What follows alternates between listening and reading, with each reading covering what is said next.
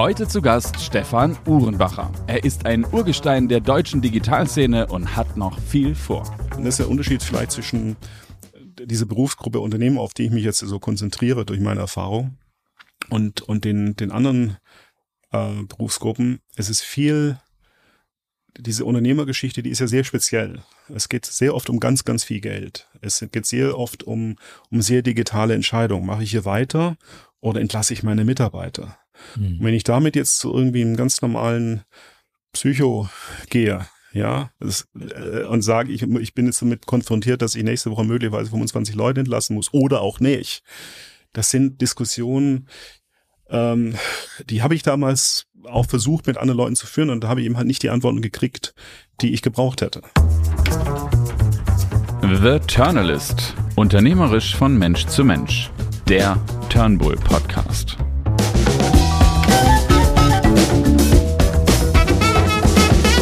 Stefan, herzlich willkommen bei The Journalist. Danke, es freut mich richtig, dass wir das hier machen. Ja, wird auch dringend Zeit. Und lass uns gleich einsteigen. Was war so dein Kindheitswunsch? Was wolltest du als Kind werden? Ich wurde kürzlich völlig dafür zerrissen von einer Freundin von mir, die sich mit Positioning und so weiter äh, beschäftigt. Und, die, und es, es gab auch kürzlich ein Interview, da stand es in der Headline, als, als Kind wollte ich mal Rallyefahrer werden. Rallyefahrer. Und die Freundin von mir hat, die Freundin von mir hat dann gesagt, ja, aber das kannst du doch nicht sagen. Das ist ja viel zu äh, stressig und es ist ja gar nicht ruhig und sonst so. Ja, aber damals war ich ein Kind und heute bin ich kein Kind mehr. Aber Rallye-Fahrer fand ich damals ganz cool. Und Walter Röhr war halt super, ne? Also, als ich ganz klein war, da war der ja schon groß. Und das war so eins der deutschen Idole. Wie ist du diesen Wunsch gekommen? Weil da, wo du aufgewachsen bist, war das so mit Rennstrecke, glaube ich, eher ein bisschen holprig, oder? Rallye wäre ja sicher, na, Rallye wäre super gewesen. äh, also Schwäbische Alb, da gab es das, ein einziges Mal gab es eine Rallye, die ich gesehen habe, aber da war ich auch schon irgendwie ein bisschen älter. Äh, nee, das, ich weiß gar nicht, wie das kam. Ich glaube, irgendwie einfach Interesse an Autos und ich fand damals Formel 1 langweilig, immer nur im Kreis.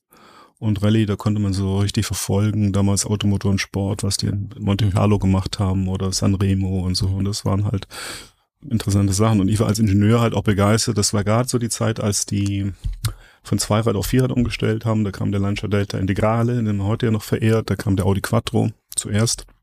Und das waren halt unfassbare Zeiten damals. Damals war Rallye ziemlich cool und aber ansonsten habe ich es eigentlich mit Spectator Sport nicht so. Also aber es ist ganz anders gekommen bei dir, da kommen wir gleich noch zu. Aber du bist, und da wollte ich eigentlich so ein bisschen drauf hinaus, ganz anders gestartet. Du bist auf dem Bauernhof groß geworden. Genau. Ähm, ganz, ganz normaler Bauernhof, der auch heute noch im Betrieb ist und von meinem Wer Bruder. führt den heute? Mein Bruder. Äh, Okay. Einer meiner Brüder und äh, der ist auch ziemlich groß. Und das ist so bei den Bauern immer dieses Wachse oder Weiche gewesen der letzten 30 Jahre. Und ähm, ja, Bauernhof ist natürlich auch irgendwie immer eine Schule in Unternehmertum, ne, weil da gibt's keinen Konzern und keinen Chef, über den man sich beschweren kann, sondern man muss irgendwie gucken, wie man klarkommt mit den Regeln, die es gerade gibt und dem Wetter, das es gerade gibt. Ja, eine der härtesten Formen der Selbstständigkeit wahrscheinlich. Hat- Glaube ich wie, schon, hat, ja. Wie hat dich das geprägt? Weil du hast den Bauernhof ja nicht übernommen, sondern dein Bruder. Äh, war das für dich kein Weg, den fortzuführen? Wolltest Niemals. Niemals. Also selbst als ich glaube, ich war, war acht oder sowas oder zehn, als ich gesagt habe, nee, Bauernhof mache ich nicht. Ne? Mhm. Weil, also erstens, äh, war, es war für mich völlig rational nicht ähm, denkbar, was zu machen, wo so viele externe Faktoren sind, was ich ganz als Kind relativ schnell kapiert habe, wo du eigentlich in so einer dauernden äh, Mühle drin bist und, und eigentlich immer an, einem, an allen Limits arbeitest und, und ganz viele Faktoren, insbesondere Wetter und EU-Regeln, die du einfach nicht kontrollieren kannst. Ja, wohl wahr. Wie, wie haben deine Eltern darauf reagiert, als du sagtest, nee, das kommt für dich gar nicht in Frage? Weil, oder Nein, war gar nicht die Erwartungshaltung da, der gab, übernimmt halt das? insgesamt, gab insgesamt vier Kinder, das heißt, oder gibt, das heißt, ähm, es gab ja auch Alternativen in der Familie, es war jetzt nicht der große Beinbruch und ich war dann damals schon immer ein bisschen anders, relativ früh. Ich war ganz, also damals einer der allerersten in meiner Generation, die wirklich einen Computer hatten, Mhm. mit 13. Wo kam der dann her? Der war tatsächlich von einem quasi Onkel geschenkt oder geliehen, Dauerleihgabe. Äh, das, das Ding hat damals noch, noch relativ viel Geld gekostet. Und er hat mir, der, der war Ingenieur oder ist Ingenieur und hat mir den einfach gegeben. Und Mhm. damit habe ich dann angefangen zu programmieren. Das muss ja noch vor C64 und Genau, Amiga das und all dem 20. gewesen sein. VC20 ist der Vorläufer vom C64, der kam dann drei Jahre später, den habe ich dann auch gehabt. Und dann gab's den Atari, dann habe ich mir selber C beigebracht, vor Internet. Und C alleine zu lernen ohne Foren ist echt Mhm. hart. Das habe ich auch immer aufgegeben. Was hast du Aber- damit gemacht? Ähm, Was hast du programmiert? Ich habe als, ich glaube als 13-, 14-Jähriger, jetzt muss ich noch rausfinden, ich, ich, ich habe wirklich Spiele programmiert Mhm. und damals habe ich Spiele veröffentlicht. Das glaubt mir heute Oh. kein Mensch, ja, aber es gibt tatsächlich. Es gibt tatsächlich ein Printmagazin aus der Zeit, wo er wirklich ich für, für den VC 20 ein Spiel veröffentlicht hatte und glaube ich, äh, weiß ich, 20 oder Warte 50 mal, da Mark gab es so einen. Kollegen, der hat das auch mit 13, 14 gemacht. Irgendwie in Südafrika saß der damals. Du hast auch dein erstes oder? Geld damit verdient. Das, das wusste ich gar nicht. Ernsthaft? Elon Musk hat sein erstes Geld mit der Programmierung von Spielen in dem Alter verdient. Guck mal, da wir habt ihr was so- gemeinsam. wir so begegnet viel- euch an so vielen Stellen Wir wieder. haben so viel gemeinsam. Aber war das das erste Taschengeld, das du dann damit verdient hast? War das so der, der, der Einstieg, wo du gesagt hast, jetzt mache ich was eigenes? nee, das erste Taschengeld, das war auch äh, meine, meine erste Berührung mit, Springer. Ich hatte zwei im Leben. Und die erste war tatsächlich auch mit 13, 14. Da habe ich tatsächlich diese Sonntagszeitung ausgetragen mit dem Fahrrad. Bin da also über die, buchstäblich über den Hügel zum Nachbardorf gefahren mit dem Rad und habe da diese schwere Welt am Sonntag in den Briefkasten geschmissen und die auch sehr schwere Welt am Sonntag. Ähm, und das hat dann irgendwann gereicht nach vier Jahren oder sowas zum Wichtigsten, das, was man eben halt da auf dem Land braucht, nämlich zum eigenen Auto. Ganz wichtig. Ja. Ja. Du bist dann aber, um das fortzusetzen, tatsächlich erstmal ganz normal in den Beruf eingestiegen als Angestellter. Also die unternehmerische Karriere, die du im Grunde genommen ja schon so ein bisschen mit, ich mache was eigenes, ich verkaufe Spiele, da begonnen hast, hast du erstmal nicht Ja, fortgesetzt. dazwischen gibt es eine Phase, ich, ich habe mein Studium komplett finanziert, selbstständig. Also ich Okay. habe Computer, dann, da gibt's auch Kandidaten aus der Zeit. Ich habe Computer zusammengeschraubt, habe die Komponenten gekauft und habe zum Beispiel, wo ich wirklich stolz bin, äh, meinem Informatiklehrstuhl an der Uni wirklich die 386er verkauft. Oha. Und die selber aber eigenhändig auch geschraubt. Ja, das hat mich tatsächlich durchs Studium getragen. Und ich habe aber immer einen Cut gemacht, weil ich wollte nicht als IT-Service-Unternehmen enden. Das heißt, es gab bei mir nie Netzwerke oder sonstige Verträge, sondern es gab wirklich nur die einzelnen Maschinen, die damals für die, für die, für die Technikstudenten auch schon wichtig waren. Ähm, damals war halt im, das übliche 1920. Und das war so richtig mein erstes Business, was, wovon ich auch wirklich gelebt habe. Und dann gab es eine ganz bewusste Entscheidung, dass ich in einen Konzern wollte, weil ich mich sozialisieren lassen wollte. Sozialisieren. Sozialisieren das mit so einem Grinsen. Ja, Äh, es war wirklich, das hat mir, ich glaube, das hat sogar ein Personalentwicklungsmensch mal gesagt, äh, bei Kuhn und Ja, wo ich dann am Schluss gelandet bin. Ähm, ähm, hat mich gefragt, warum wollen Sie eigentlich und so weiter. Die haben eine ganz schö super schöne Anzeigen gestalt, äh, geschaltet gehabt, weil sie gesagt haben, Unternehmertalente gesucht. Mhm. Und darauf bin ich natürlich angesprungen und da war der kleines Kleingedruckte Voraussetzung Promotion, sensationelles Studium äh, oder eigenes Unternehmen. Und dann habe ich da angerufen Oh, und gesagt, stark. ich habe ein eigenes Unternehmen, äh, würde das zählen. Und das hat tatsächlich in Verbindung mit meinem durchaus guten Wirtschaftsingenieurstudium oder sehr guten äh, dann gereicht, dass sie mich damals genommen haben. Und es war auch gut. Also die haben mir einiges beigebracht. Ich fand Gruner damals, also als Teil von Bertelsmann, extrem dezentral äh, geführt. Schulte Hillen äh, als, als große, damals schon Leuchtturmfigur. Ähm, und das war, war ein gutes Unternehmen. Fand ich, fand mich sehr positiv geprägt. Und du bist dort wo eingestiegen? In welchem Bereich? also entweder hast du gut recherchiert oder hast eine gute Intuition. Ich bin eingestiegen, was, was mich äh, ganz schnell ganz toll frustriert hat, im Zentralbereich. Ich durfte Mhm. also äh, letztendlich in dem Bereich arbeiten als Ingenieur, in dem die, die zentrale Heizungsanlage verwaltet wurde, aber auch das IT-Controlling. Letzteres habe ich dann eine Zeit lang gemacht und bin dann auf eigenen Wunsch zu, zum anderen Vorstand gewechselt, weil mich das Endkundengeschäft mehr interessiert hat. Also bin dann gewechselt vom Zentralbereich zum Zeitschriftenbereich, also zum Kerngeschäft, äh, weil mich einfach Endkunden fasziniert haben. Mhm. Und habe dafür aber definitiv dann die falsche Ausbildung gehabt, weil da musste man schon, also sollte man auf jeden Fall irgendwann mal in Münster gewesen sein, bei Method und Marketing gemacht haben. Ja, Ja. okay. Aber dann du bist mich- dann ja. dort geblieben. Ich meine, du hast dann Ich bin bei, da bei ganz- EMS Genau. Vermarktungsaufgaben. Und da, was dann eben halt ganz, ganz interessant war, einfach von der Zeit her, war, dass ich eben halt die ähm, Internetwelle mich völlig erwischt hat in der Zeit. ne. Ich war voll vorbereitet, hatte seit 13 die Heimcomputergeschichte mitgemacht, hatte die PC-Hardware und die waren eigentlich total froh, dass es dann, das war so 95, 96 ungefähr, ne, wir reden von zwei Millionen Internetnutzern in Deutschland mit Glück und aber die ersten Welle von AOL, die diese CDs da rausgerollt haben. Und ähm, damals habe ich dann ganz schnell eben halt diesen Sprung dann in diesem Endkundengeschäft dann in die Internetabteilung ge ge gemacht, war da einer der ersten. Und dann hatte ich das Feigenblatt von Geo als Zeitschrift, für die ich verantwortlich war, also zuerst die Webpräsenz von Geo gemacht, die glaube ich für die damalige Zeit extrem gut war, weil ich als Ingenieur eben halt darauf geachtet habe, wie die Bitkompression der, der Images gelaufen sind, dass man eben halt die Das Bilder auch wichtig sehen konnte. Bei den damaligen Bandbreiten. wir reden von 28,8er Modems teilweise. Meistens. Und das hat aber funktioniert und wir haben also wirklich eine sehr schnelle Homepage gehabt.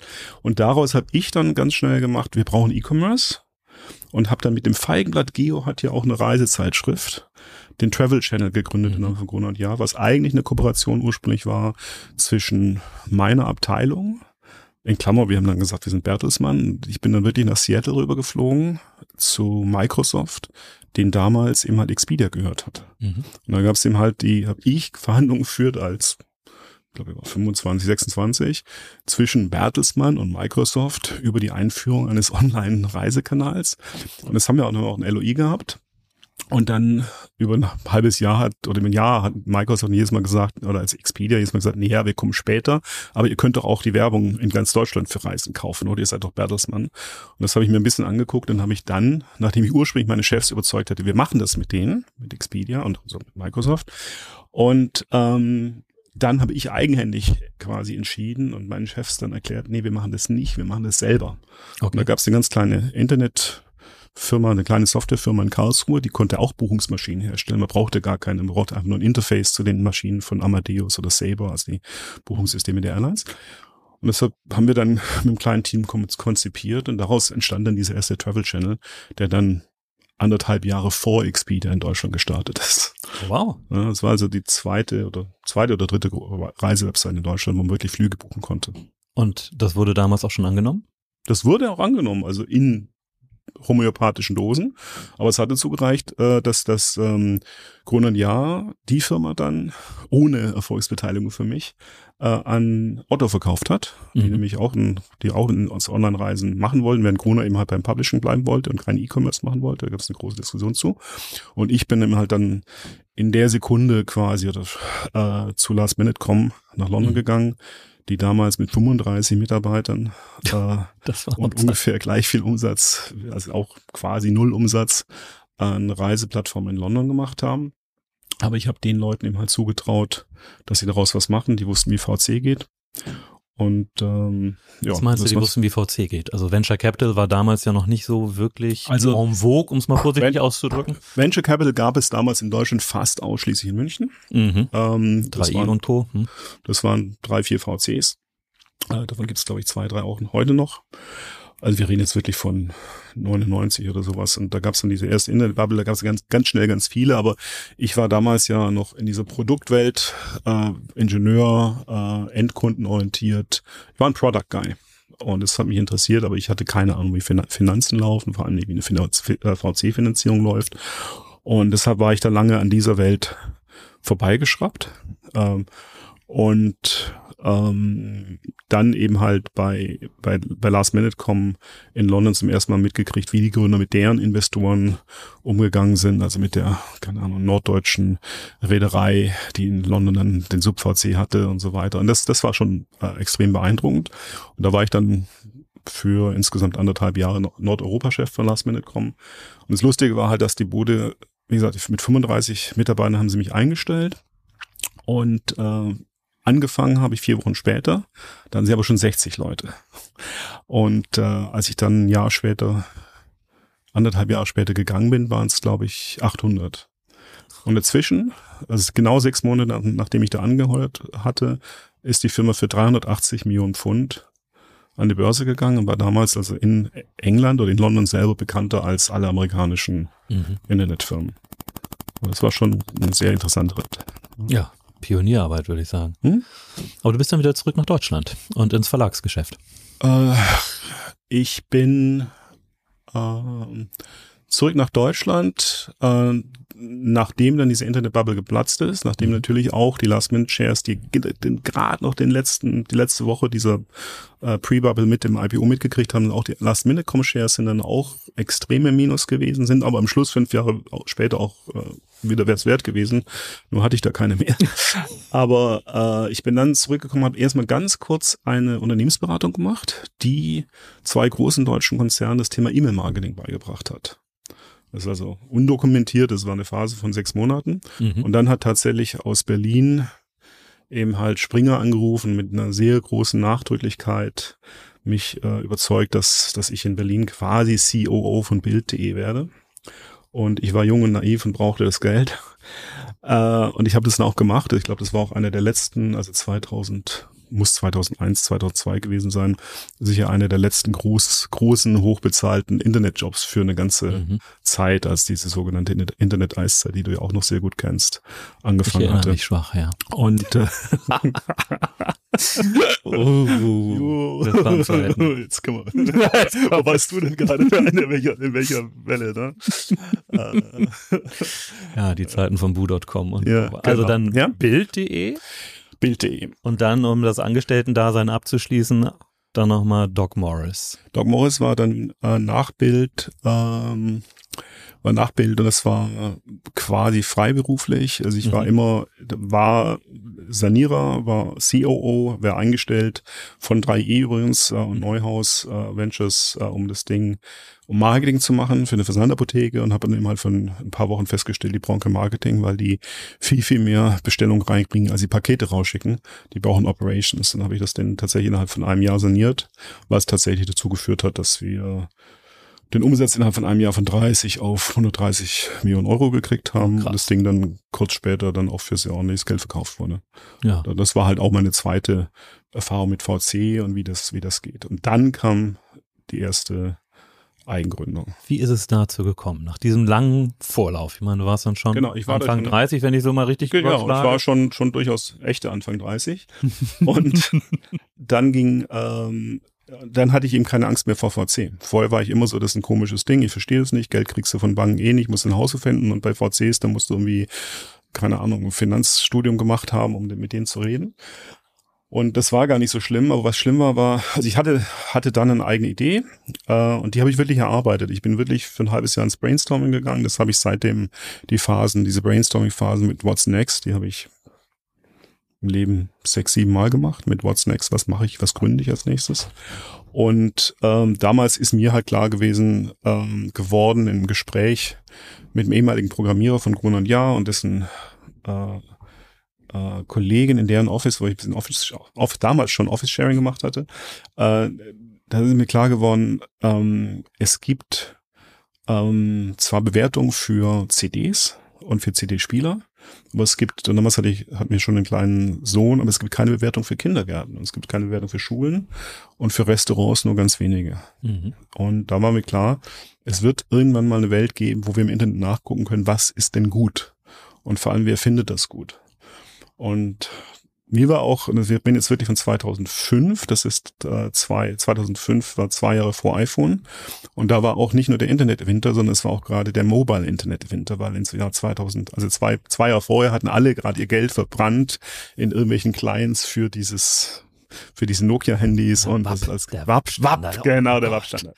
Also, du durftest nicht von, ja. auf keinen Fall mit VC oder Angel über Mobile reden, weil da haben sie ja. alle wahnsinnig Geld verloren. Also es ging immer um Desktop, aber ich selber hatte schon auf dem Nokia, äh, weiß nicht, wie das Ding hieß, ja, sah aus wie ein Blackberry. Ich hatte den Prototyp der Web-Version schon auf Mobile und habe den unter Freunden auch gezeigt. Und das war eine wunderbare Demo. Hier kannst du gucken in München, was gut ist. Und was mir da klar geworden ist, ganz schnell, in den ersten äh, Tests war, dass die Leute einfach nicht, die hat gar nicht so interessiert, ob es vier oder fünf Sterne hatte. Die interessiert, wer sagt das? Okay. Und da war ganz früh klar, das ist eigentlich ein Social Network, ähm, bevor man den Begriff wirklich kannte. Es hieß damals ja noch Web 2.0 und Social Media. Und wir haben das ganze Ding dann eben halt so gebaut, dass es sehr, sehr ansprechend war für Leute, die sich wirklich über ihre Nachbarschaft, ihre Stadt austauschen wollten. Und ähm, da waren wir, glaube ich, ziemlich gut mit Quipe. Ähm, es war Quipe hieß das Unternehmen dann. Quiper ja. hieß das Unternehmen, hieß die Brand. Quiper haben gequiped auf Quipe. Es war auch Mhm. sehr schön verbalisierbar. Und ähm, die, die Hauptschwierigkeit war halt, dass ich kein Geld hatte. Und also mein eigenes Geld reingesteckt und das erste Geld ging für einen technischen Prototypen in Java drauf. Und der war natürlich völlig falsch. Äh, und es war aber voll mein eigenes. Und dann haben mir immer äh, Leute auch erklärt, dass man das so in, der, in einer 0,x Version von Ruby on Rails machen könnte, was in Deutschland noch kein Mensch eingesetzt hatte. Und ähm, das haben wir dann entschieden, dass ich das mache. Und zeitgleich haben wir die ersten 300.000 an Angel-Geld. Geraced. Mhm. Und das war dann aus dem, aus dem privaten Umfeld, befreundete Das waren, Unternehmerinnen nee, das und war Unternehmer, oder wie tatsächlich, kam das waren tatsächlich Angels, äh, die sich wirklich als Angels beschäftigen. Das war nichts Privates. Mhm. Aber damals war es halt wirklich so, dass, dass ich dann nach Berlin gefahren bin zu irgendeiner Messe, wo Angels und Investoren waren. Einmal war ich in Heidelberg von meinem anderen Event, dann bin ich mal nach Wien gefahren. Und das waren die Events. Zu, zu Events gegangen, wo, wo sich Angels treffen. Und irgendwann hatte ich dann, ich habe vergessen wie viele, aber ich glaube die ersten drei, vier Leute zusammen, die jeweils 50.000 oder sowas gemacht haben, wo es, dann, wo ich dann sagen konnte, okay, das findet jetzt statt. Mhm. Und dann gab es mehr Angels und mehr Stadtrunden und es gab ganz früh auch einen VC äh, aus äh, Frankreich, der in den USA eine Niederlassung hatte und der hat halt gesagt mit der US-Niederlassung, ja, in den USA wird gerade auch sowas gemacht, das ist cool. Aha. Also Yelp war nicht öffentlich. Ich Mhm. hatte diese Idee mit Quipe selber.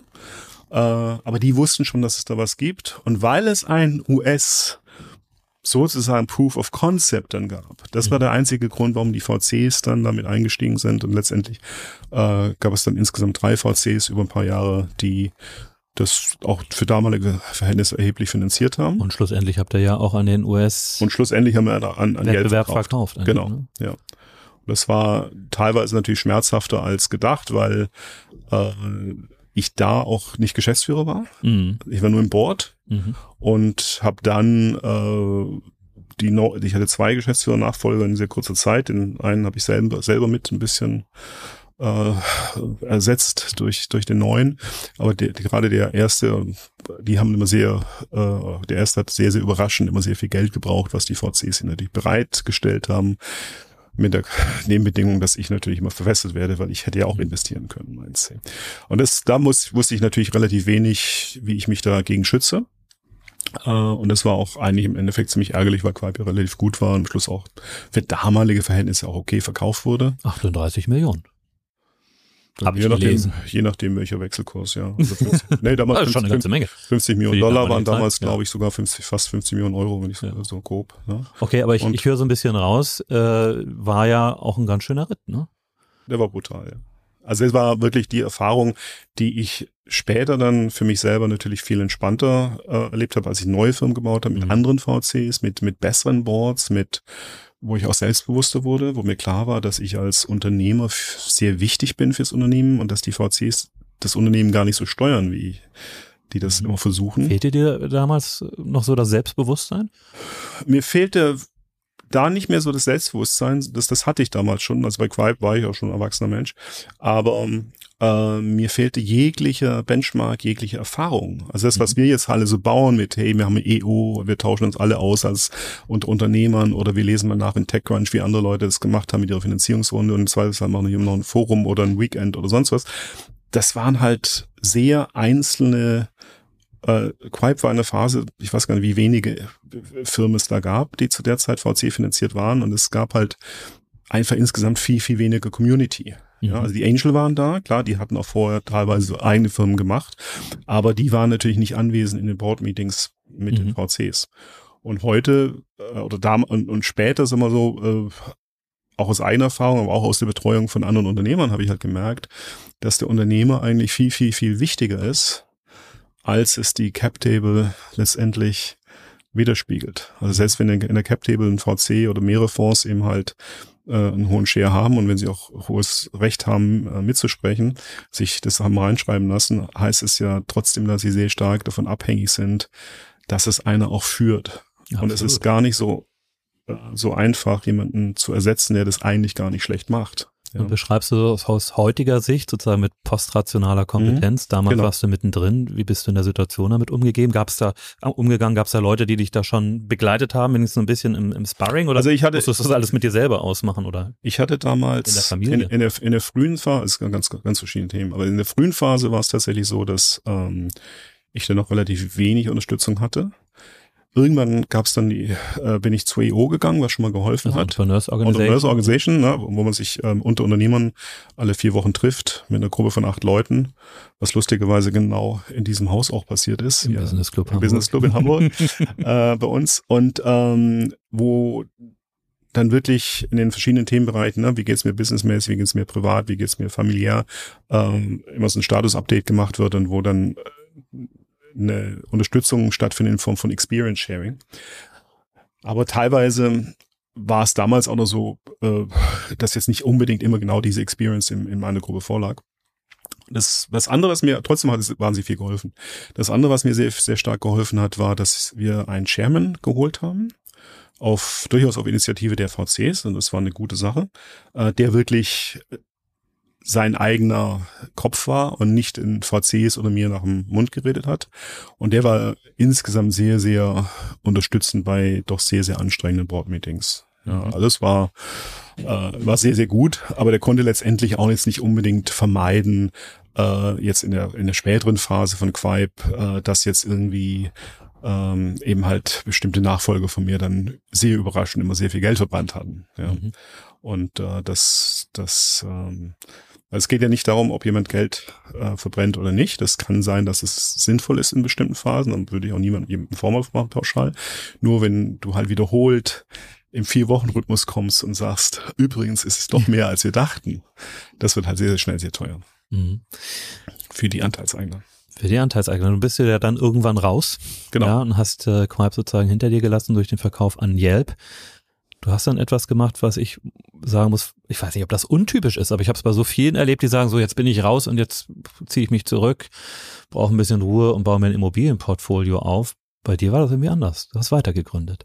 Mhm, ja. Du hast eigentlich sogar, wenn ich es richtig so im Blick habe, du hast auch während äh, während während äh, ja. Quipe schon gegründet genau. mit Avocado Store. Also ja. bei dir war es irgendwie so ein bisschen eine andere Zielrichtung. Also ich hatte damals ich versuchte, und das ist, das beschäftigt mich heute ja noch immer, wie kommst du als Unternehmer mit diesen unglaublichen Schwankungen klar, die du hast? Ja, dass dieses extreme Hoch und Runter, du bist vor der Finanzierungsrunde, alles kann kaputt gehen, du hast die Finanzierungsrunde gerade geschafft, weißt super, bis jubelst, aber dann kommt, wie jetzt bei uns bei, bei einer anderen Firma, drei Wochen später kommt der Wettbewerber mit fünfmal so viel Geld, oder noch, wenn es reicht. Also dieses extreme Hoch und Runter und ähm, ein Ansatz, den ich damals gefahren habe, äh, ist, dass ich gesagt habe, warum parallelisiere ich das nicht? Ja? Mhm. Ich war dann bei Quipe im Board und nicht mehr aktiv, aber natürlich äh, extrem äh, interessiert als, als, als rele relevanter Gesellschafter und habe dann parallel ähm, mit dem Philipp Glöckner zusammen Avocado Store gegründet und Avocado Store war eben halt wieder eine Gründung, die mir inhaltlich total am Herzen lag. Ne? Quipe war mir wichtig, dieses, wie finde ich mich in Städten zurecht, also wo, wie finde ich was Gutes, wie kann man Leuten da helfen. Das war ein sehr, es war, ging mir nicht so sehr um Konsum, sondern um, um einfach Menschen zu helfen, sich in der Stadt zurechtzufinden. Heute das Geschäft, das wichtigste Geschäft von Google mit Google Maps. Richtig. Ja. Die ähm, Google Mapser, die heute oder wie damals die ja. Quiper. Und ähm, Avocado Store war eben halt für mich so eines der ersten Themen, also Sustainability war mir immer sehr wichtig. Äh, Ausschließlich Ökoprodukte. Es war nur über Öko, also ja. ging, Avocado Store ist eben halt ein Marktplatz äh, 2010 konzipiert. Ähm, wo es ausschließlich um Ökoprodukte geht und wo wir auch wieder eine, eine Klarheit im Markt hergestellt haben, weil wir bestimmte Kriterien sortiert haben. Also es gab in Deutschland damals schon 150 verschiedene Ökosiegel. Ein Jahr später gab es 500. Also wir sind dann begeistert im Normen und, und Zertifizieren. Aber es gab keine Orientierung, was will man eigentlich. Und wir haben es reduziert auf zehn Kriterien und gesagt, okay, ist es hier kommt es aus der Region? Ist es schadstoffarm? Ist es äh, zum Beispiel, ähm, damals war CO2 gar nicht so das Thema, aber es, es, es gab, äh, ist es vermeidetes Müll, ist es recyclingfähig und so weiter. Es gab zehn verschiedene Kriterien und wir haben die Sachen einsortiert äh, ins in Sortiment von mehreren hundert Händlern und haben dann aber auch wieder die Community, äh, für die, der Community gesagt, und wenn wir da was falsch gemacht haben, sagt uns Bescheid, dann ändern wir das. Und dadurch haben wir halt nie einen Backlash gehabt bei Avocado, also dass, dass irgendjemand gesagt hat, ihr, ihr seid jetzt aber hier, macht irgendwas falsch, sondern wenn jemand gesagt hat, nee, das ist doch gar nicht so, und da gab es natürlich viel Opinions äh, zu, zum Thema Öko, wie heute auch, äh, dann haben wir darauf reagiert. Mhm. Und das war eigentlich ein sehr schönes Projekt. Das hat hauptsächlich Philipp gemacht. Ich war am Anfang die ersten vier Monate voll aktiv und dann war ich eher in so einer Chairman-Rolle mehr und mehr. Er hat das Geschäft aufgebaut. In der vollen Aktivität habe ich tatsächlich die, die, die Datenbank gebaut, also, also strukturiert, die, die, die, die Shopping-Plattform. Ähm, und dann hat es Philipp letztendlich gemacht und ich war letztendlich eigentlich äh, Shareholder, Chairman, Ursprungsfinanzier und irgendwann haben wir das dann verkauft. Äh, Philipp hat dann vorher noch was anderes gemacht, aber eigentlich hat es sehr stark Philipp gemacht. Mhm. So, aber das war die Idee, ich könnte eben halt mit anderen Unternehmern gemeinsam mehrere Plattformen gleichzeitig machen. Das nächste kam ja dann mit Nine Flats, mhm. was wieder eine eigene Idee war. Das glaubt, es ist also eine halbeigene Idee, muss man aufpassen, was man das, äh, wie ich das formuliere. Ähm, die, aber damals war tatsächlich eine Zeit, da hatte ich drei Unternehmen, Nine Flats, Avocado, und Quipe. Mhm. Und das war natürlich der Versuch, diese Sinuskurven da, diese Rollercoaster, mhm. durch Überlappen in eine Gleichförmigkeit zu bringen, aber es hat natürlich auch nichts genützt, weil es natürlich auch Politik gibt, trotzdem unglaublich anstrengend wo vor. alle, du, du alle natürlich gleichzeitig, ja, wo, äh, wo dann doch alle gleichzeitig unten waren und ich dachte immer, das, das würde sich abwechseln. Ja, ja, ja dann kam Nine Flats. Mhm. Und Nine Flats war eine Zusammenarbeit mit dem VC aus Hamburg, äh, die tatsächlich ähm, sehr gut in den USA den Markt gescannt hatten. Und damals äh, war ich sehr stark äh, interessiert äh, als Folge von, von Avocado Store, was ja nachhaltiger Kommerz war, wo ich aber trotzdem frustriert war, dass die Leute sich dann irgendwelche T-Shirts gekauft haben, die sie dann alle vier Wochen wieder wechseln. Das war immer noch Mode. Ähm, und dann habe ich mich sehr stark mit diesem Thema äh, Sharing Economy beschäftigt. Da gab es ein Buch, auch so zwei, ich weiß gar nicht, wann das war, ich glaube, es war auch 2010, über die Sharing Economy, What's Mine is Yours von Australierin. Das habe ich dann gelesen. Und mir wahnsinnig viel überlegt, mache ich jetzt äh, Sharen von Fahrzeugen? Da hatte ich aber kein Konzept, wie das Deutsche sich jemals ein Auto irgendwie teilen würden und sowas, ja. Funktioniert auch äh, immer noch nicht so richtig gut. ja, und dann war mir klar, dass Wohnungen eigentlich toll sind. Und dann äh, in der Zusammenarbeit mit dem VC haben die gesagt, da gibt's doch in den USA was, wo gerade alle ganz heiß drauf sind, diese Airbnb. Airbnb. Und da haben wir dann im Gegensatz zu, zu Quai, was wirklich komplett autark, also unabhängig von Yelp entstanden ist, da haben wir dann einfach einen Klon gebaut von Airbnb. Äh, und das war auch so ein Raketending. Ne? Wir haben im Oktober von einem Jahr habe ich entschieden, ich mach's. Im November war die erste Million auf dem Konto von dem VC, weil wir haben sie quasi gemeinsam entwickelt. Äh, vier Monate später waren fünf Millionen auf dem Konto aus Silicon Valley von einem der Top 10 VCs im, Valley, die gesagt haben, hey, these guys, we know them, but they're not operators, you're operators. Und, und, und wir waren natürlich, das war wieder diese Rollercoaster ganz, ganz, ganz oben, super Speed. Wir waren, waren drei Monate nach Gründung sind wir gelauncht mit 20.000 Wohnungen auf der Plattform. Unfassbar. Und dann kamen die Sambas. Wir hatten damals hatte also eben halt Airbnb 10 Millionen Dollar geraced. Wir hatten gerade irgendwie dann, waren gerade irgendwie, glaube ich, bei sechs zusammen äh, in, in Dollars. Und dann kamen eben halt die Sambas und haben 90 Millionen Dollars, Wimdu. Äh, Wimdu, äh, Dollar geholt von, für Wimdu. Und dann gab es dieses unwahnsinnige, äh, nervenaufreibende Rennen, wo ich sagte, hey, es ist Game Over. Mhm. Und da war es tatsächlich so, ich, ich war tatsächlich in der Phase, wo ich gesagt habe, hey, es ist Game Over, liebe VCs, nehmt die Kohle zurück, das wird nix. Und da gab es dann eben halt unter den Investoren, mit den Investoren im Umgang mit mir auch durchaus Dinge, äh, die gesagt, nee, äh, da ist halt nicht immer zu früh aufgeben und es wird noch was. Und da habe ich mich ein bisschen breitschlagen lassen, das zu lange zu machen.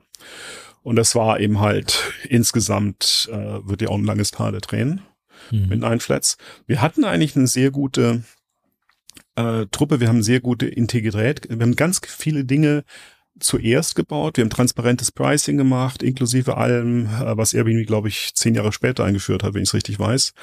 Äh, wir haben ähm, 2014, 13 haben wir Bitcoin als Zahlungssystem zugelassen. Gibt's jetzt oh. noch. Nine Flats akzeptiert Krypto. Kannst du nachgucken, googeln. Facebook akzeptiert Bitcoin. Trotzdem und, niemand Moment, den es gerade bei äh, FTX gibt, ja. Ja, aber das war, wir reden vor zehn, das war neun Jahre. Ja, ja okay. das ist irre. Das ist irre.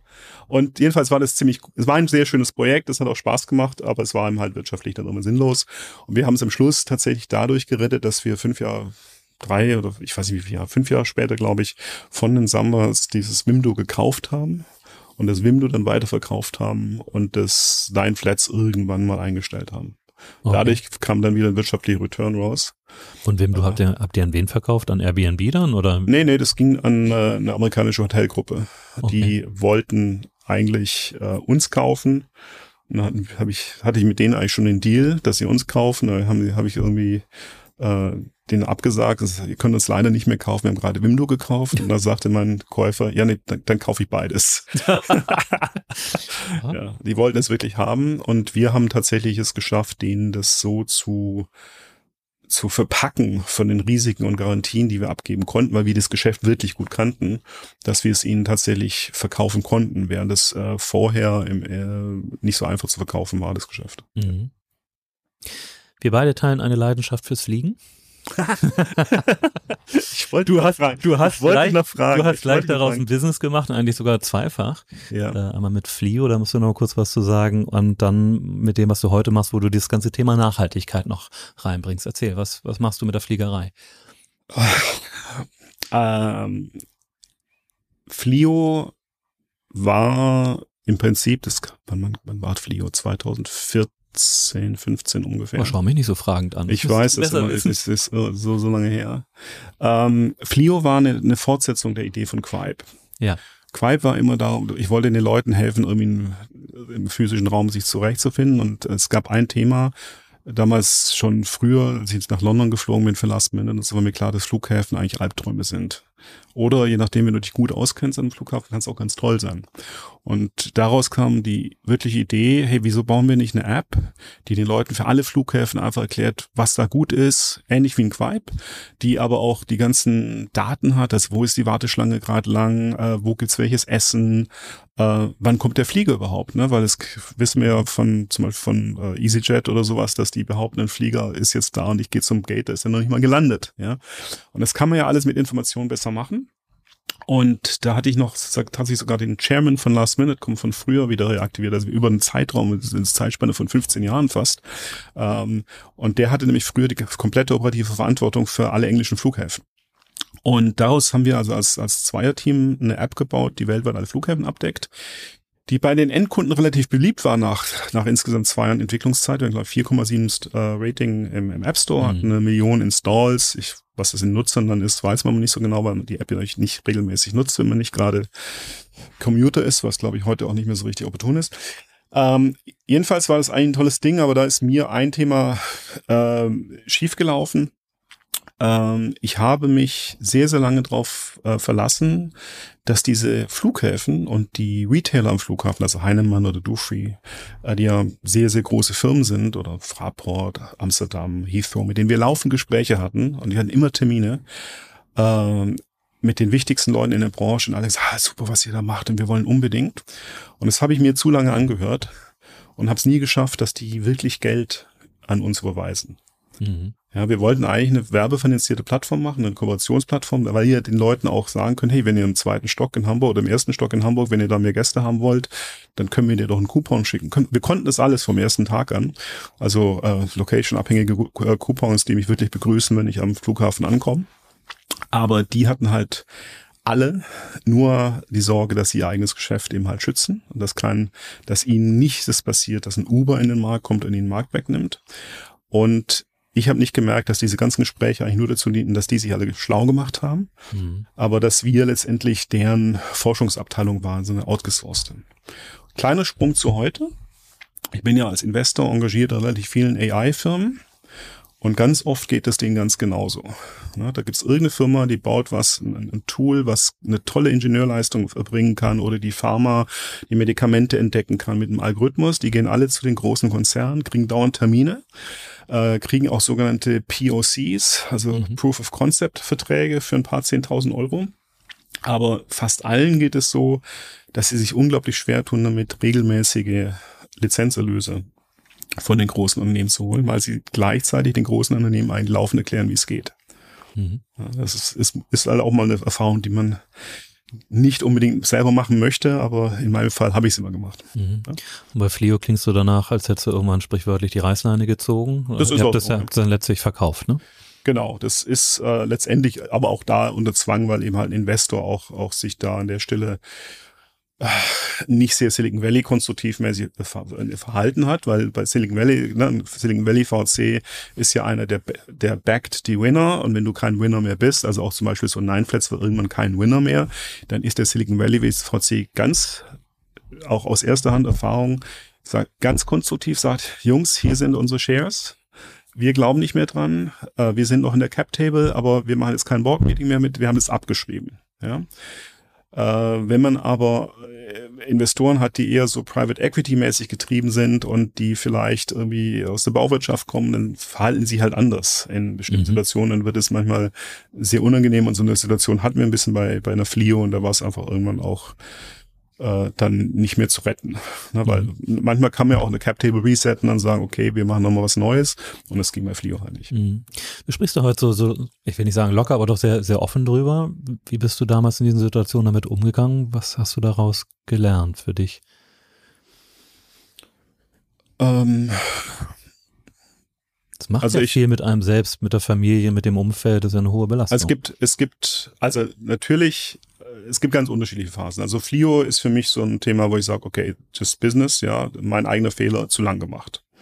Also Learning, äh, hey, wenn du False Positives vermeiden, ne? False mhm. Positive Signale, du kriegst ganz viele Sachen aus dem Markt. Ganz schlimm ist im Moment mit der ganzen staatlichen Förderung, ne? wenn du irgendwas Innovatives im Moment machst, du kriegst immer schon nochmal schon ein Förderprojekt, was ja überhaupt keine kommerzielle Validierung ist. Also äh, Learning ist natürlich in dem Fall früh auf eine, auf die echte kommerzielle Validierung achten. Wer zahlt denn wirklich für das, was ich mache? Sind es alles nur Leute, die das gerade spannend finden und spielen? Mhm. Oder sind es Leute, die wirklich dann Wert rausziehen? Das ist ganz wichtig, Lehre aus Flio.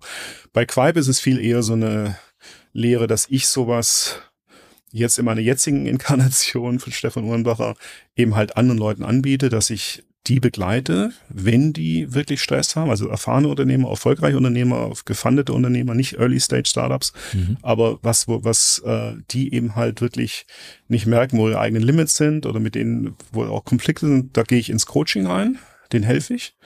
Ähm, weil ich tatsächlich, jetzt, du hast das ganz gut aufgearbeitet gerade, weil ich tatsächlich damals jemand gerne gehabt hätte an meiner Seite, der auch meine Seite ist und nicht auf der Seite des Unternehmens, sondern auch an meiner Seite als Unternehmer. Äh, und das habe ich jetzt gerade so in einer äh, wirklich sehr guten Phase, teilweise sogar von VCs angefordert für die Unternehmer. Also ganz mhm. toll, ist nicht gegen, gegen Investoren, sondern dass ich einfach reingehe und dem Unternehmer wirklich unterstütze oder die Unternehmerin.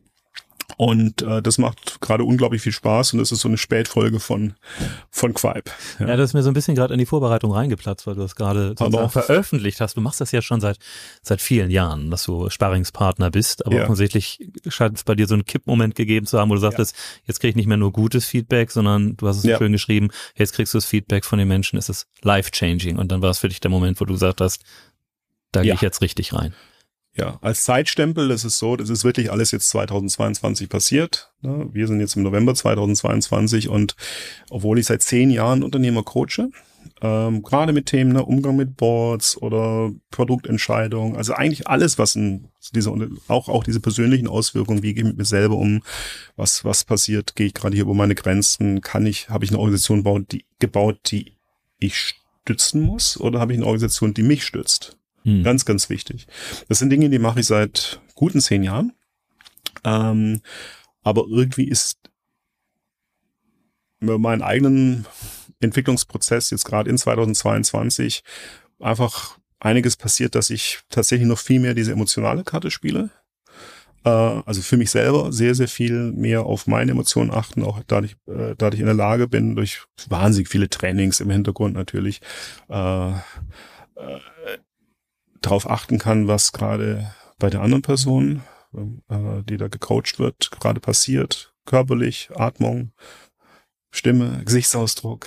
Äh, und dass ich in bestimmten Situationen, die wir dann gemeinsam bauen, meistens sind es Wanderungen, ähm, auch länger, also über zwei Tage, ähm, dass wir da wirklich Themen erarbeiten, ähm, wo sie eben halt die Unternehmerin möglicherweise selber im Weg steht an einer bestimmten Stelle oder wo ihm halt äh, bestimmte Glaubenssätze äh, bestehen, die vielleicht gar nicht notwendigerweise die, die richtigen sind. Und das macht mir unglaublich viel Spaß. Das, da ziehe ich wahnsinnig viel Energie draus. Sind wir gesprungen, weil du hast noch kurz gefragt nach Aerolab. Ja, aber sag mal ganz kurz, Aber, wenn du sagst ja, jetzt, äh, die emotionale. Seite spielt Ja. für dich jetzt eine viel größere Rolle. War das, war das früher nicht so? Nein, natürlich nicht. Das heißt Also- natürlich nicht. ähm, das ist was, was ich bei mir selber so dermaßen klar erlebt habe, dass äh, und das hat, da haben mir dieses ganze Führungskräftetraining ganz früh bei bei Gronand ja und Bertelsmann so ein bisschen an der Oberfläche natürlich geholfen, als, als die dann immer gesagt haben, nee, nee, sie sind hier auf der Sachebene, aber dem, na, ihm gegenüber geht es gerade um die Beziehungsebene. Und ich so, Mhm. Beziehungsebene, Sachebene, wir müssen, wir müssen doch einfach nur das Problem lösen, ja. Und in der Ebene, glaube ich, sind ganz, ganz viele Startup-Unternehmer, sind ganz viele junge Unternehmer, sind, sind das, das ist einfach äh, eine Erfahrung, wenn ich doch weiß, ja, dass jetzt das Ding grün ist und irgendwie meine Teammitglieder denken, es ist blau und die verstehen gar nicht, dass es grün, wie, was, was hat Mhm. das überhaupt jetzt für eine Beziehungsebene? Ist doch grün. Und das ist eine Geschichte, glaube ich, die habe ich relativ früh gelernt. Was, was ich auch früh gelernt habe, ist äh, Organisationen zu bauen, die, äh, die sich nicht überlappen, wo ganz klare Zuständigkeiten sind. Das kann ich gefühlt, glaube ich, seit ungefähr 15 Jahren. Das können frühe Gründer nicht, ganz Mhm. selten. Aber was, wo ich definitiv genauso blind war wie, wie, wie, wie, wie viele andere, ist eben halt wirklich ein Gefühl zu haben dafür, was brauche ich denn gerade? War was, warum, warum ist mir das gerade so wichtig? Wo, ne, so Themen wie Anerkennung, Mhm. ähm, Freiheitsgrade, die ich brauche. Ähm, was ist, wo, wo gehe ich eigentlich regelmäßig über das, was mir eigentlich wichtig ist? Mhm. Und ähm, das sind Dinge, die treten oft ein bisschen später auf. Also wir können alle als, als Menschen, glaube ich, für eine bestimmte Zeit, auch wenn wir ein bisschen jünger sind, äh, lange auch ein bisschen über Hochtourig fahren, nennen wir es mal. Aber irgendwann stell, stellen, glaube ich, viele gerade Unternehmer fest, dass, dass das, was sie da gebaut haben, möglicherweise gar nicht so richtig ihren Mhm. eigenen Zielen dient. Um mal dieses Hochtourige und damit Ja. vielleicht auch den Rallye-Fahrer zu verbinden. Also es erzeugt gerade bei mir, wenn du es so sagst, das Bild desjenigen, der irgendwie so im zweiten Gang mit 60 durch die Stadt fährt.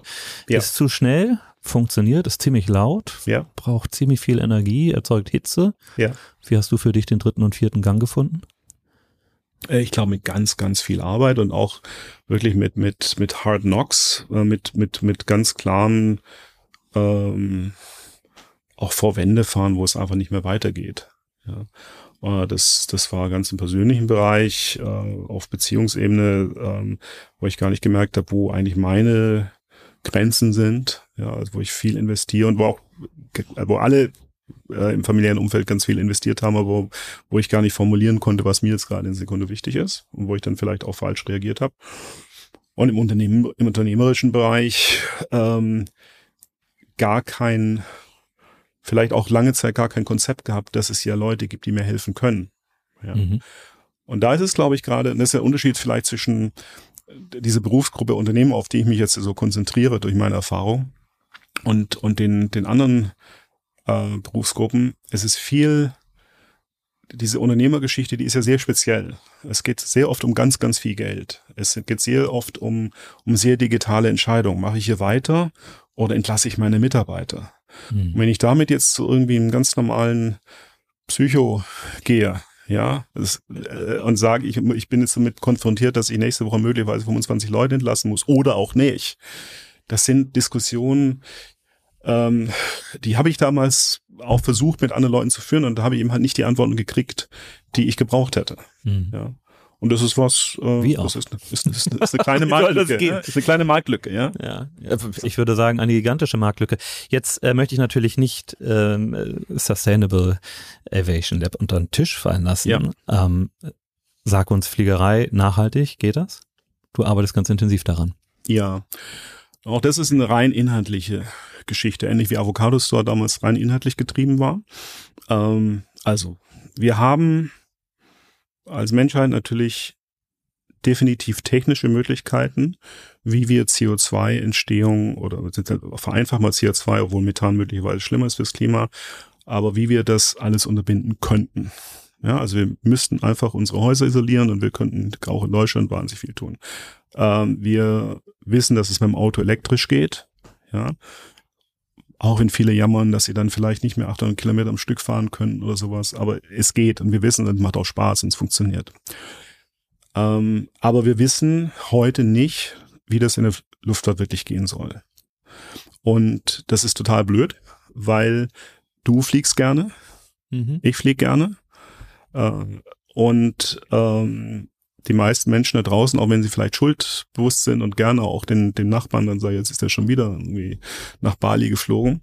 Alle fliegen gerne und die Zahlen, ne, Mallorca hat jetzt irgendwie gerade den, im August den höchsten Monat jemals gehabt und diese Leute kommen alle mit dem Flieger. Bis auf die riesen Kreuzschiffe, die noch viel schlimmer sind. Aber nachweislich viel schlimmer. Aber wir haben keine Lösung für Luftfahrt. Und deshalb habe ich eben vor zwei Jahren in Zusammenarbeit, Hamburg ist ja ein wahnsinnig, wahnsinnig toller Luftfahrtfahrtstandort, das kriegen wir immer nicht so mit, weil das immer auf der ja, falschen, ist auf der anderen Seite, auf der, der anderen ist Seite ist, weg. ist weit weg ist. Ich glaube, Luftlinien sind es was? Ah, hier aus drei Kilometer? Ja, knapp. Drei?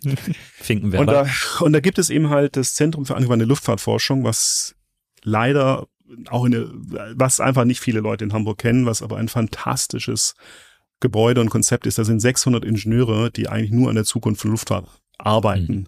Und die haben da ganz, die, haben, die können mit Wasserstoff arbeiten, da gibt's Drohnen, gibt's einen Drohnenspielplatz, die haben äh, 3D, Robotik, also unglaubliche Möglichkeiten und es ist auch noch wirklich nach völligen Silicon Valley Prinzipien gestaltet. Also es gibt ein Café Serendipity, damit die sich mhm. begegnen. Also alles, was wir im Startup-Umfeld gelernt haben, haben die da. Direkt neben Airbus wird finanziert von der Stadt Hamburg, von Airbus und Lufthansa und es weiß kein Mensch. Ähm, ich finde das toll, dass du diesen Begriff Serendipity eben erwähnt hast. Den kennt nämlich auch kein ja, Mensch. Ja, Aber das war dafür hat man das Internet doch eigentlich mal erfunden. Oder das ist eine andere genau. Geschichte. Ja. Und die haben damals äh, eben halt als ich bei Flio, als ich Flio gemacht habe, war eins der schönen Dinge, dass, dass die, also ist das Zentrum für angewandte Luftfahrtforschung, in, in Person des Geschäftsführers, den Roland Gerhards und aber auch Hamburg Aviation. Da gibt es einen Lukas Kästner, der da Marketing macht. Hamburg Aviation ist ein Industrieklasse, der hervorragend funktioniert. Da bezahlt die Stadt eine Organisation dafür, dass die Luftfahrtindustrie miteinander redet. Aber es brauchen die und es tun die auch extrem gut und effizient. Und es sind zwei wirkliche Schwergewichte in der Branche. Und die haben mich damals angesprochen, nachdem sie mich über Flio kennengelernt hat. Da waren wir nämlich als Flio-Mitglied bei Hamburg Aviation. Äh, haben die gesagt, was können wir denn eigentlich machen mit Startups und, und Hardware? Und dann haben die mir erstmal erklärt, wo eigentlich da der Stand der Technik ist. Dass eben halt Wasserstoff wirklich ein Thema ist, was ich bis dato gar nicht wusste. Ähm, und dass, dass es eben, wir hatten die Theorie, dass es, dass Innovation über Startups kommt. Und das ist genau zwei Jahre her, äh, dass wir das gegründet haben. Und innerhalb der zwei Jahre ist natürlich das Thema Nachhaltigkeit in der Luftfahrt explodiert. Das war damals gar nicht so präsent. Also wir waren wirklich mal wieder ein bisschen früh. Ähm, aber faktisch ist es so, dass das jetzt heute im Luftfahrtbereich, der natürlich fast unter Ausschluss der Öffentlichkeit funktioniert insgesamt, weil ja einfach nur zwei große Unternehmen Boeing und Airbus miteinander um Marktteile kämpfen und dazu äh, fast alle anderen kleinen äh, Luftfahrt, äh, also kleineren Flugzeughersteller eigentlich mittlerweile weg sind. Es gibt noch drei, vier andere. Embraer und de Havilland gibt's wieder. Äh, als, äh, was haben wir noch? Embraer, ATR ist wieder Airbus. Also ja, ich habe jetzt eine vergessen, mit dem wir mich auch zusammenarbeiten. Es sind wenige. Es sind sehr wenige. Und, ähm, und sie funktioniert halt sehr stark mit Staatshilfen die, Innovationen immer be bezahlen, auf in, in allen Kontinenten. Und ähm, ansonsten ist es eigentlich für die ist nicht unbedingt ein Startup-Markt, aber gleichzeitig sind die auch objektiv zu langsam. Und sie bewegen sich im Steckentempo voran. Äh, Boeing hat lange Zeit gar nichts gemacht, hat gesagt, es muss ja einfach nur der Sprit ersetzt werden. Wir haben gar nichts zu tun damit mit, mit dem Problem. Äh, Airbus hat dann irgendwann angefangen, äh, Wasserstoffflugzeuge zu zeigen, die aber dann auch wieder so weit weg sind in der Zukunft, dass sie selber sagen, also ich, das, was wir euch da vor zwei Jahren gezeigt haben, das werden wir wahrscheinlich gar nie bauen. Ja. Mhm. Ähm, und wir haben eben halt gestützt durch diesen super Hardware Makerspace, dieses äh, Zahl äh, mit diesen unglaublichen Möglichkeiten, haben wir gesagt, okay, warum bauen wir nicht mal ein, ein Mentoring-Programm, so eins, wie ich das selber in Toronto, in Oxford als Mentor kennengelernt habe, da haben wir jetzt noch nicht drüber gesprochen, aber äh, weltweit. Du bist auch sehr international unterwegs, ja. Manchmal. äh, weltweit, warum bauen wir nicht ein Programm, was weltweit die besten Leute hat aus der Luftfahrtbranche und völlig offen es auch weltweit allen Startups ohne Regionalbindung zugänglich macht. Und die Stadt Hamburg hat da mitgemacht ähm, die finanziert es mit äh, sehr sparsamen Mitteln. Und wir haben da insgesamt jetzt fünf Mitarbeiter, die nichts weiter machen, als eine eine virtuelle Veranstaltung, die alle acht Wochen stattfindet, wo so Leute wie der ehemalige CTO von Airbus, der mittlerweile Wasserstoffunternehmer ist, äh, oder eine Susan Ying, die eben halt äh, bei Boeing war zuerst, dann in China bei Comac Flugzeuge gebaut hat und jetzt in Silicon Valley sitzt und äh, elektrische Flugzeuge baut. Und solche Leute sitzen da, äh, Ex-CTO von Volocopter, der, der Jan-Hendrik Böhlings, der jetzt gerade zu Quantum Systems gegangen ist, also Defense-Drohnen, die sind alle da, plus USVCs, diese aus dem Luftfahrtbereich und die sind wirklich alle acht Wochen für die Startups wir haben pro Tag ungefähr zehn, die wir da durchnehmen. Die Startups können bis zu viermal dabei sein. Insgesamt haben wir 40 Startups schon betreut weltweit. Äh, von Singapur, also Australien. Also ein klassisches Accelerator-Programm, ja? Klassisches Accelerator, nur für den Bereich nachhaltige Luftfahrt. Mhm.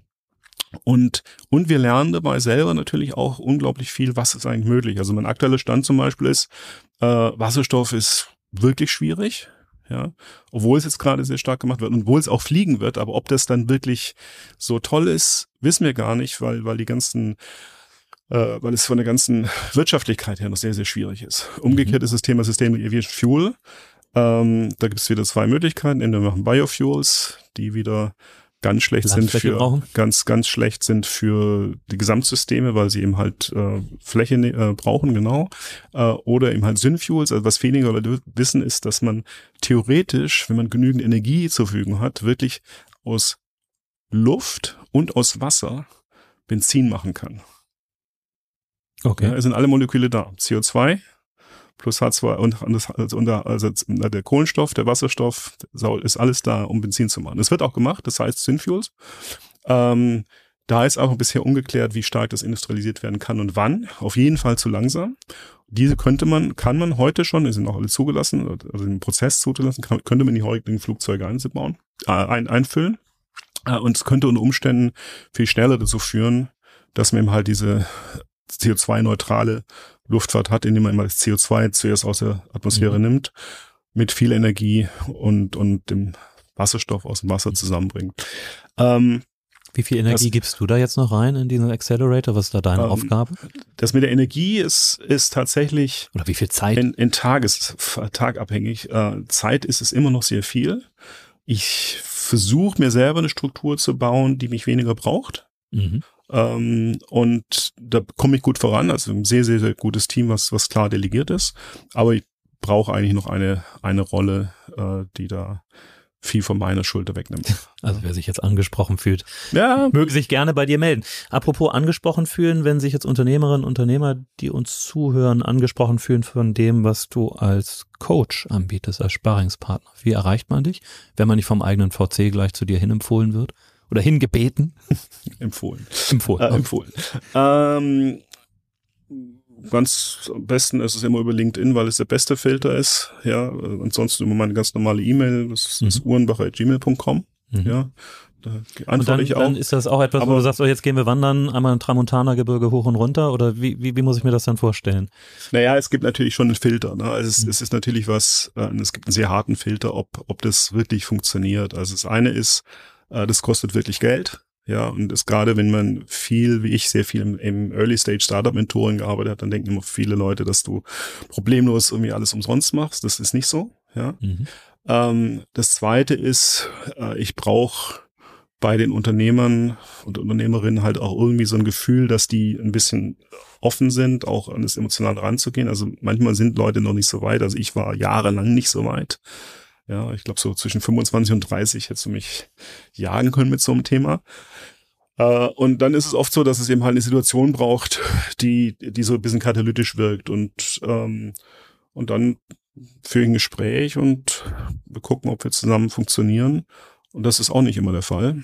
Aber mhm. wenn diese äh, Parameter sozusagen stimmen, dann legt man los, ja. Das ist, kann, fängt, fängt oft mit einer Wanderung an und es äh, führt dann oft in so ein regelmäßiges Treffen über eine Zeit, aber ich versuche das halt auch immer zu begrenzen und sage, okay, irgendwann gehst du auch wieder alleine und wir machen hier nicht kein, kein Dauerabo. Mhm. Stefan, abschließend habe ich an dich eine Frage. Und zwar stell dir vor, du kannst deinen Kindern nicht mehr hinterlassen als das, was du auf ein weißes Blatt Papier schreiben kannst. Gottes Willen. Mhm. Mhm. Was würdest du drauf schreiben? Bleib so, wie ihr seid. Wunderbar. Vielen Dank. Bleib so, wie du bist und hilf bitte ganz vielen anderen Menschen, ja, eine bessere Version ihrer selbst zu werden. Danke für die Zeit. Danke. The Turnalist. Unternehmerisch von Mensch zu Mensch. Der Turnbull Podcast.